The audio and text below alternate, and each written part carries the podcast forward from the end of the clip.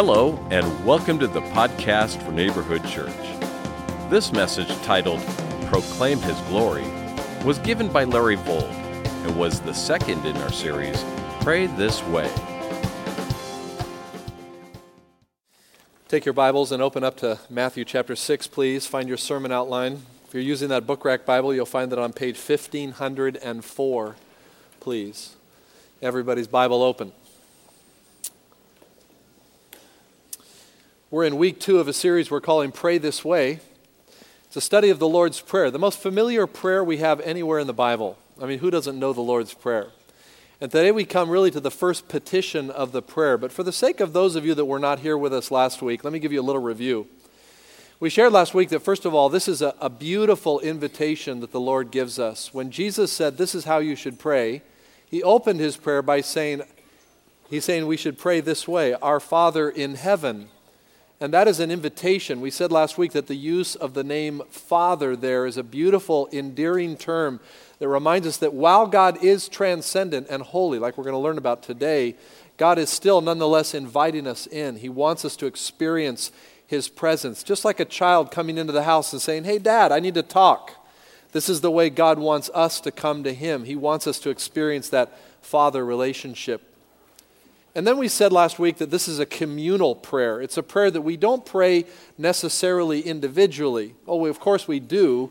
But as we do, we are reminded that we are in community. Our Father in heaven, your kingdom come.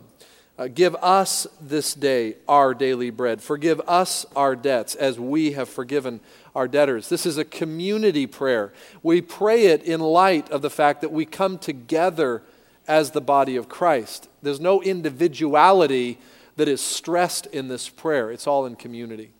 We also said last week that this is a model prayer.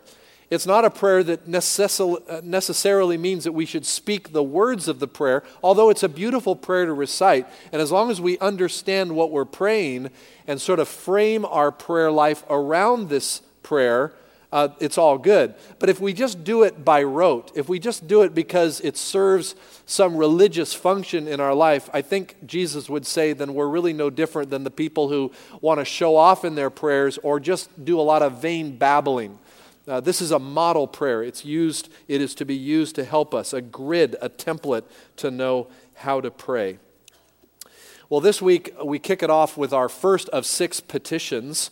And why don't we just go ahead and pray the Lord's Prayer again as we start today? We're going to be doing that a lot during this series.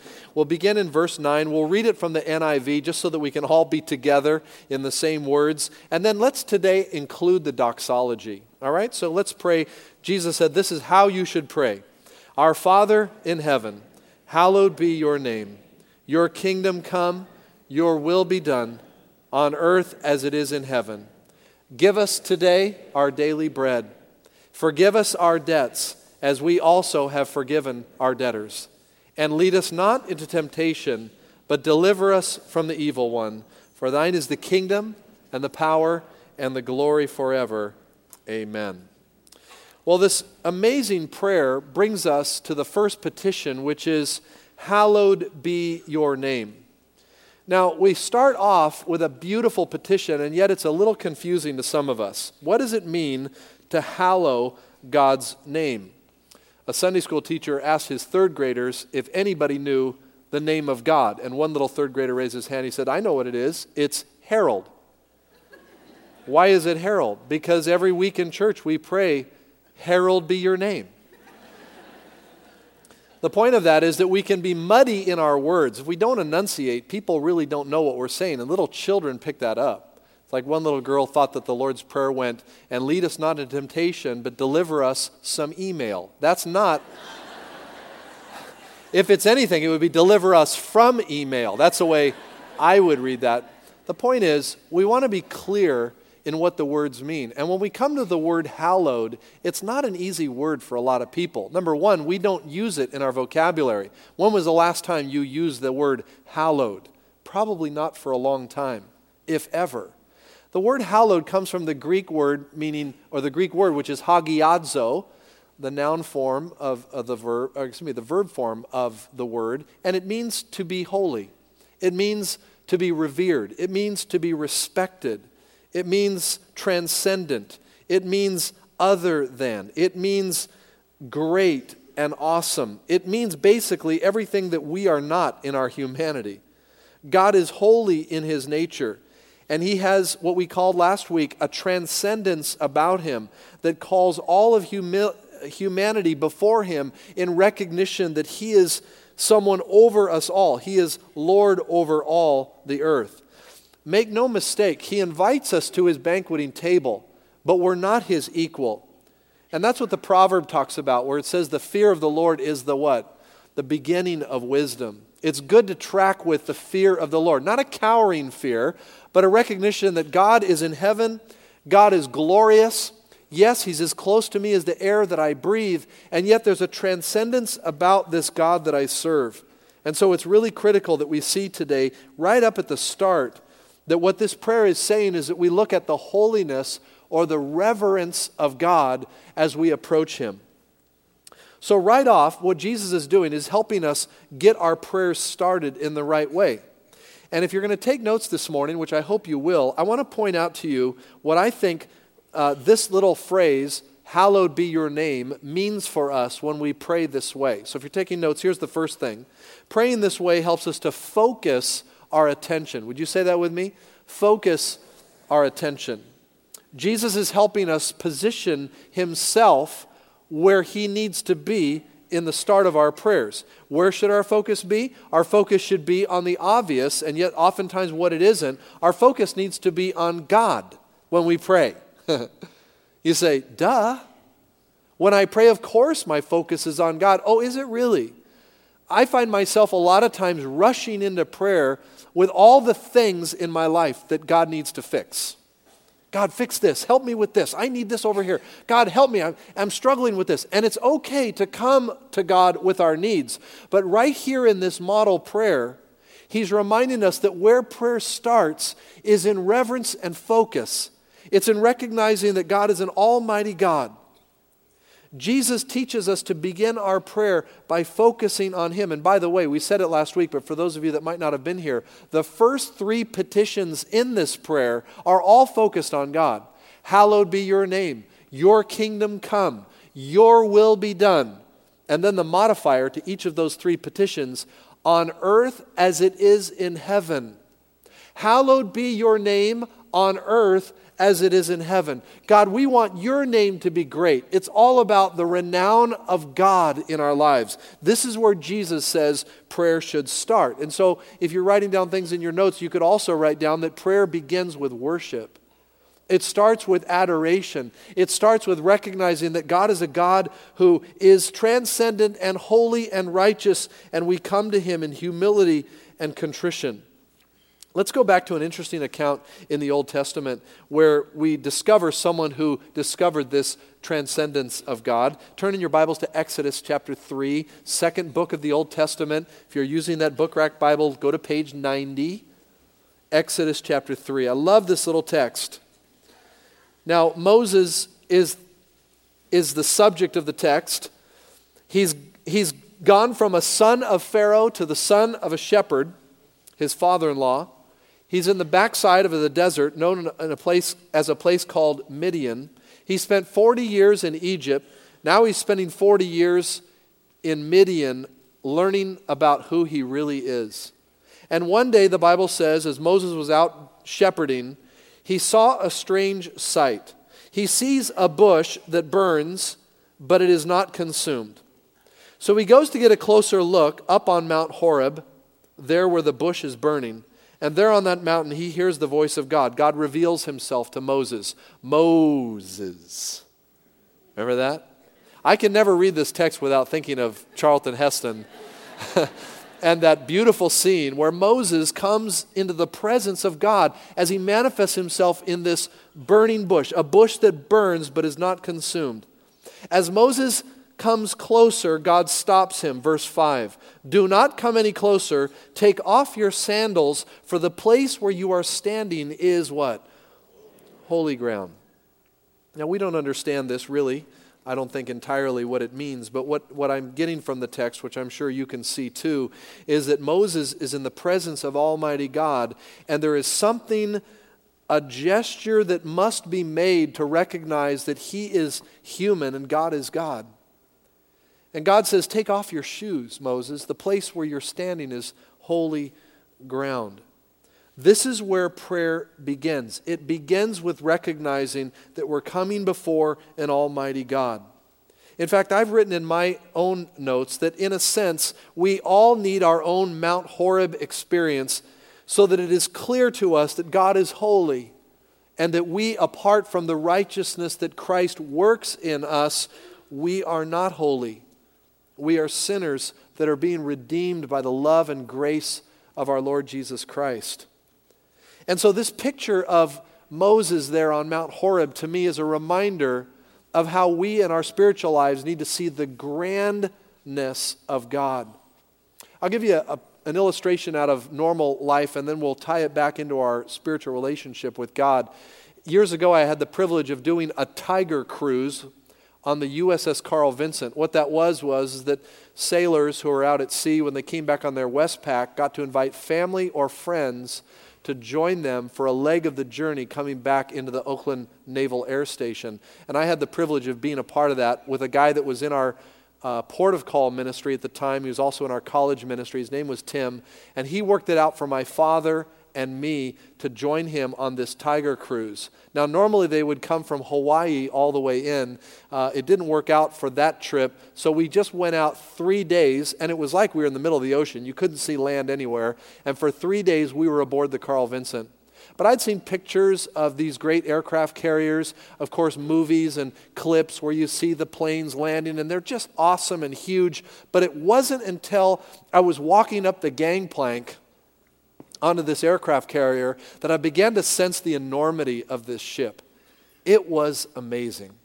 Walking into the hangar bay that is multiple field, football field size, where jets, when they're out at sea, are stored in this hangar bay and then they come up in an elevator. There's six floors, 6,000, I believe it was, 6,000 people aboard this aircraft carrier. It's like a, there's shopping mall, there's places to get your hair cut, there's all, you know, there's a giant kitchen, a great galley where people would eat. And of course, the first day we were out there, we we're all eating big ribs and everything, and guys are getting sick, and it was amazing. It was just, it was an incredible experience. The first hour on this ship, I got so excited. I just took off exploring, and I got so lost, I couldn't find my way back to where I needed to go. I finally, with the help of some sailors that were aboard the ship, got me back to where my father was and where Tim was. I said, Where have you been? We've been looking for you. I got lost. This thing was so huge, it was enormous.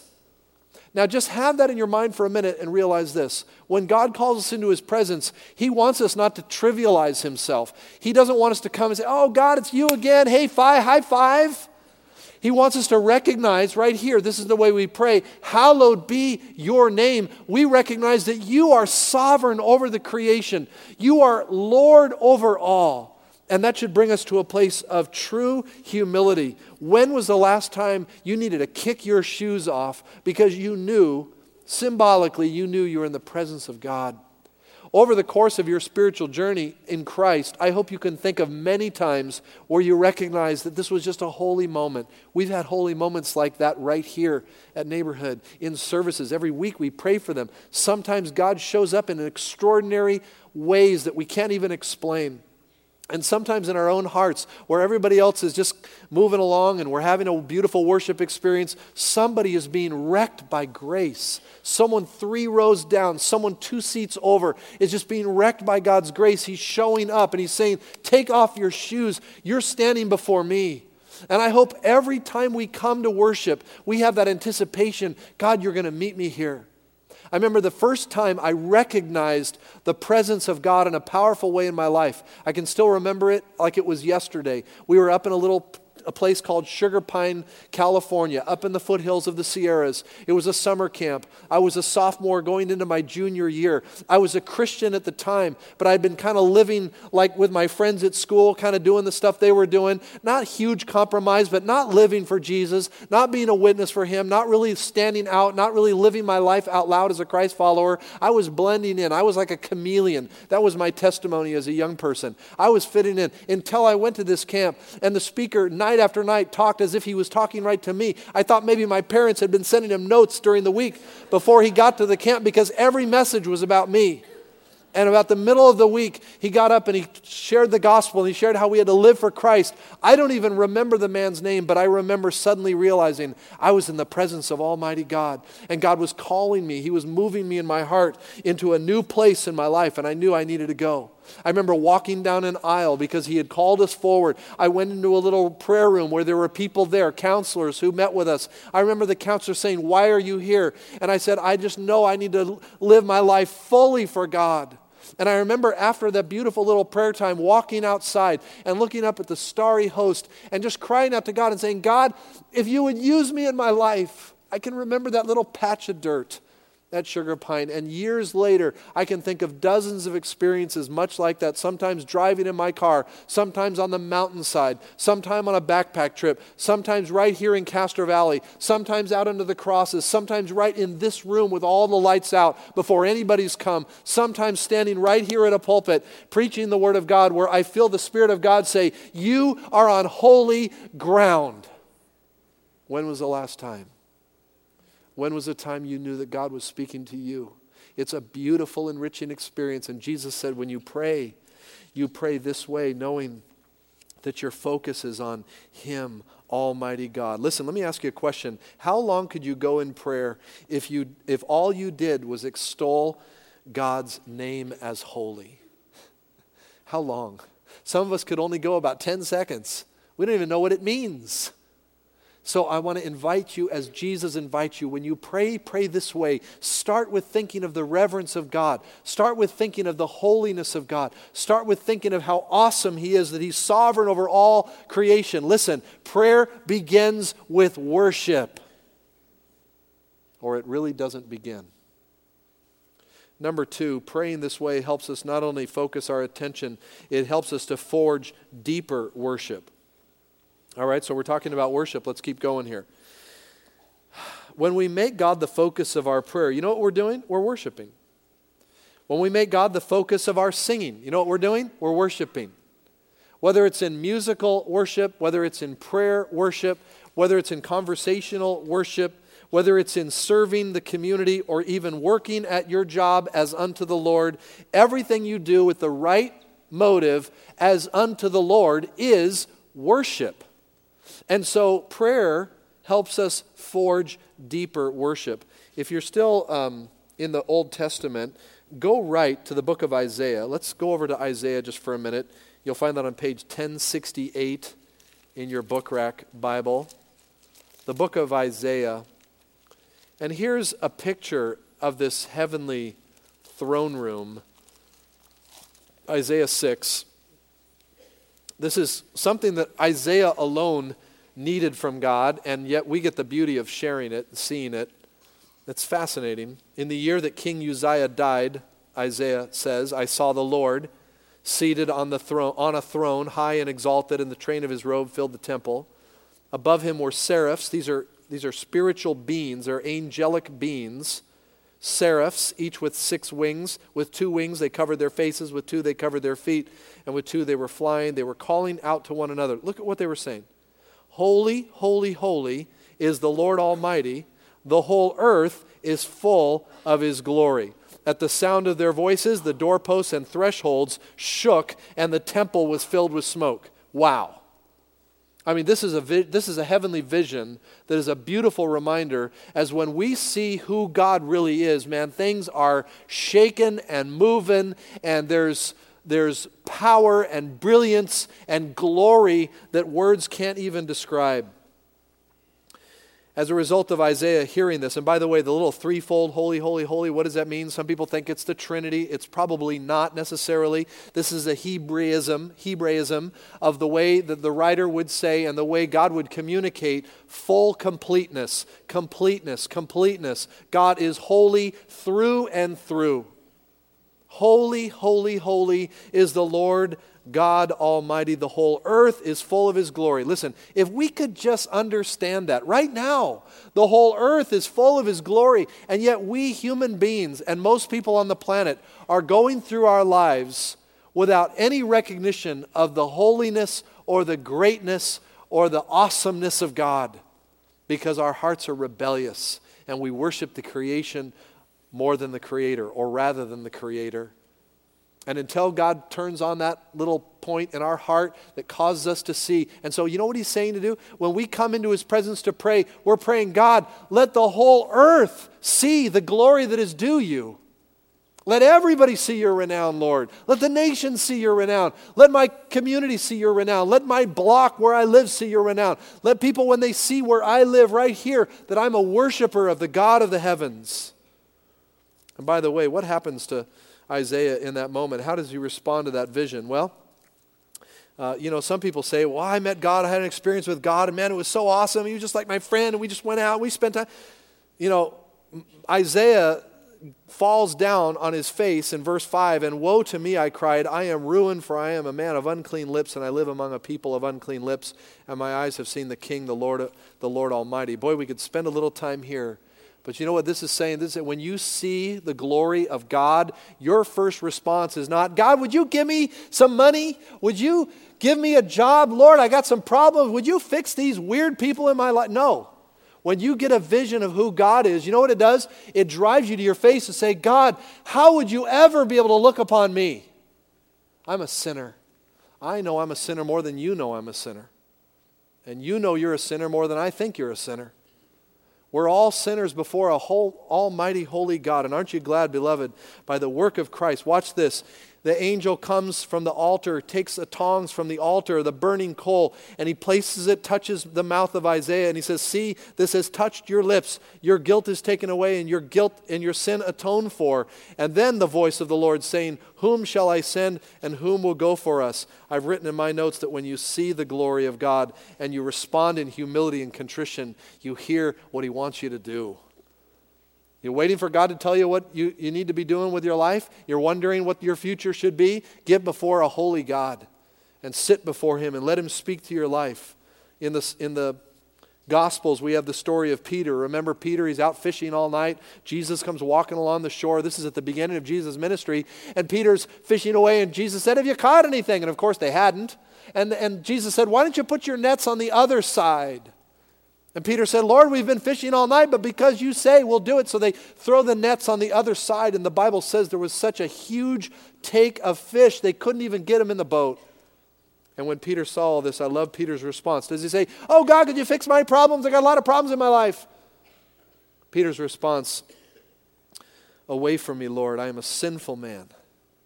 And from that moment, Jesus said, From now on, you will catch men. So they pulled up their boats on shore, left everything, and followed him. Listen, forging deeper worship in our lives means, among other things, seeing God and serving him with our lives.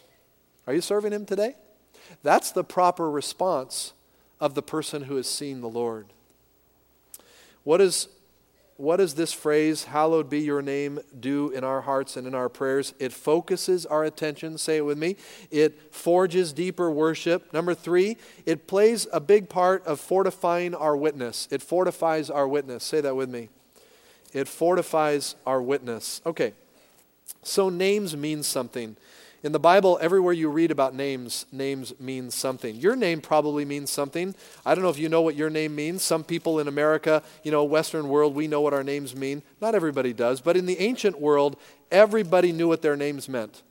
And you were given a name usually based on the circumstances that brought you into this world. And I always think about, you know, poor Hosea and Gomer, unfaithful Gomer's kids where God gave them names, you know, how would you like to have a name like, I will no longer show love to the house of Israel?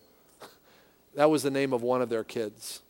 I mean, that's what the name meant. Or how about, You are not my people and I'm not your God? I've been reading through the book of Samuel and 1 Samuel 4. Remember Eli, who allowed his wicked sons to serve in the, in the, at the tabernacle, and, um, or yes, at the tabernacle. And as they were uh, going in and out and carrying on with their ways, of course, uh, they got all proud, and the Philistines are their enemies. And, and of course, one day the Philistines come and they, they capture the ark of God and they take it away. And in the midst of the battle, Eli's sons, Hophni and Phinehas, are killed in the battle. A runner comes back from the battle and he tells Eli the priest, he says, he says, Terrible news, the ark is captured, and by the way, both your sons are dead. And Phinehas, one of his sons, had a pregnant wife at the time. And when she heard the news, the Bible says in 1 Samuel 4 that she went right into labor and she was given birth to a son. And she was in such heartache over all of what had happened, she named her son, you remember his name? Ichabod. You know what the name means?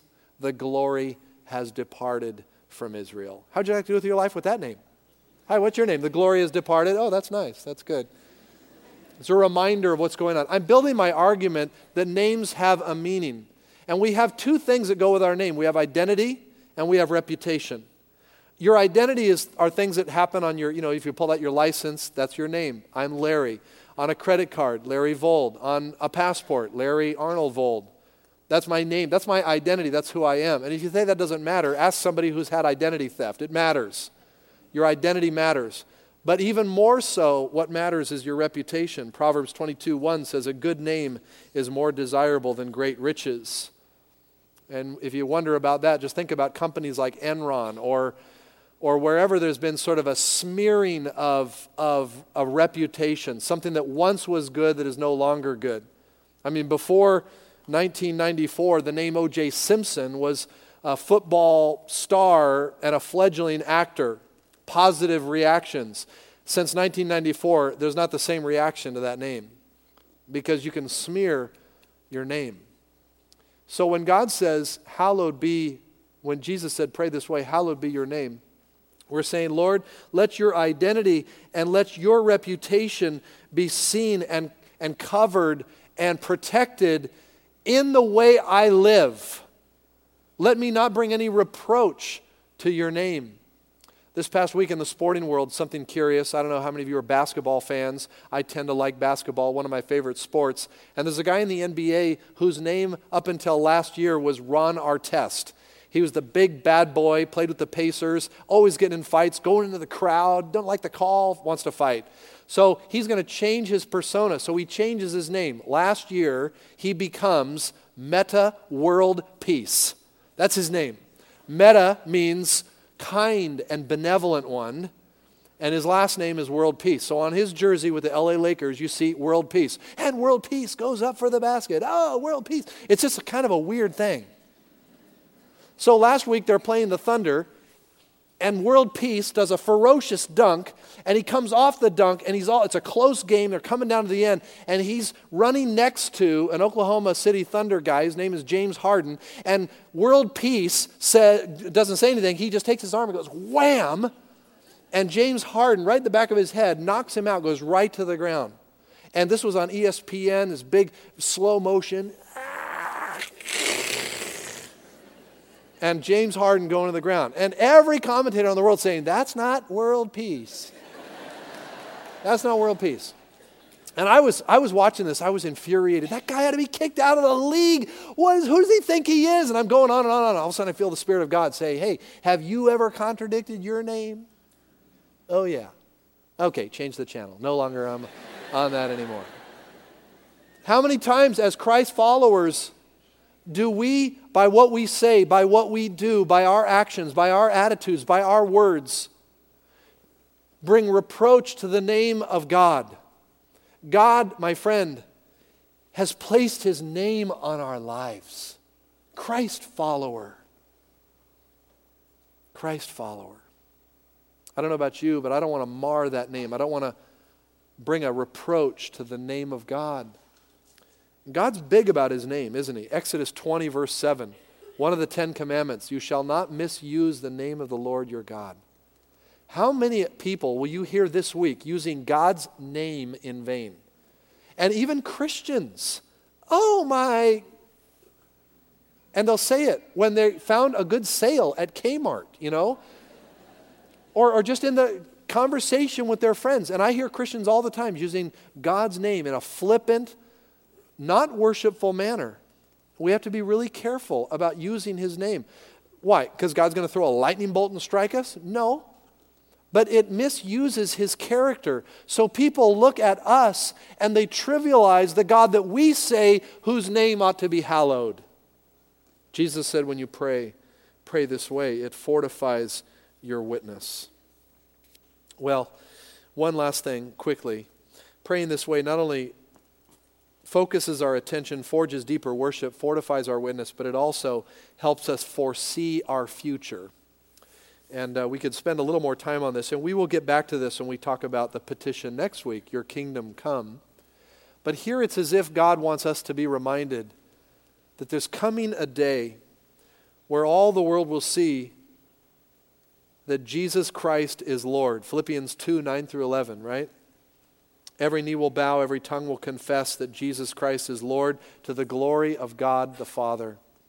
Do you realize that I think embedded in this idea of praying when you come, when we pray, we should pray, Hallowed be your name. We should always be coming realizing that someday all of humanity will stand before God, and those who by grace have been saved will say, along with those who are not saved, and I'm just looking at the macro of judgment here, where the Bible says every knee will bow and every tongue will confess. But listen, at the judgment, it will be too late.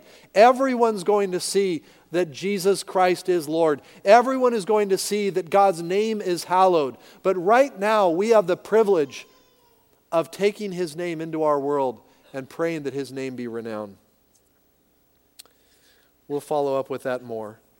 But I just want to encourage you with this little thought this morning that if you've never opened your heart to Jesus Christ, today can begin the day where you hallow his name in your life.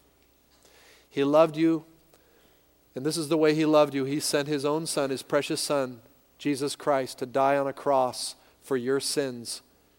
And with the power of Almighty God, raised him from the dead to conquer sin and death, and to give you and to give me purpose and life that could never be given in any other way. And that is a free open offer, invitation to anyone here this morning. Let's go to the Lord in prayer right now. Lord Jesus, I think we've only scratched the surface of what this means. But Lord, truly your name is great. Your name is high. No other name given under heaven by which men must be saved but the name of Jesus.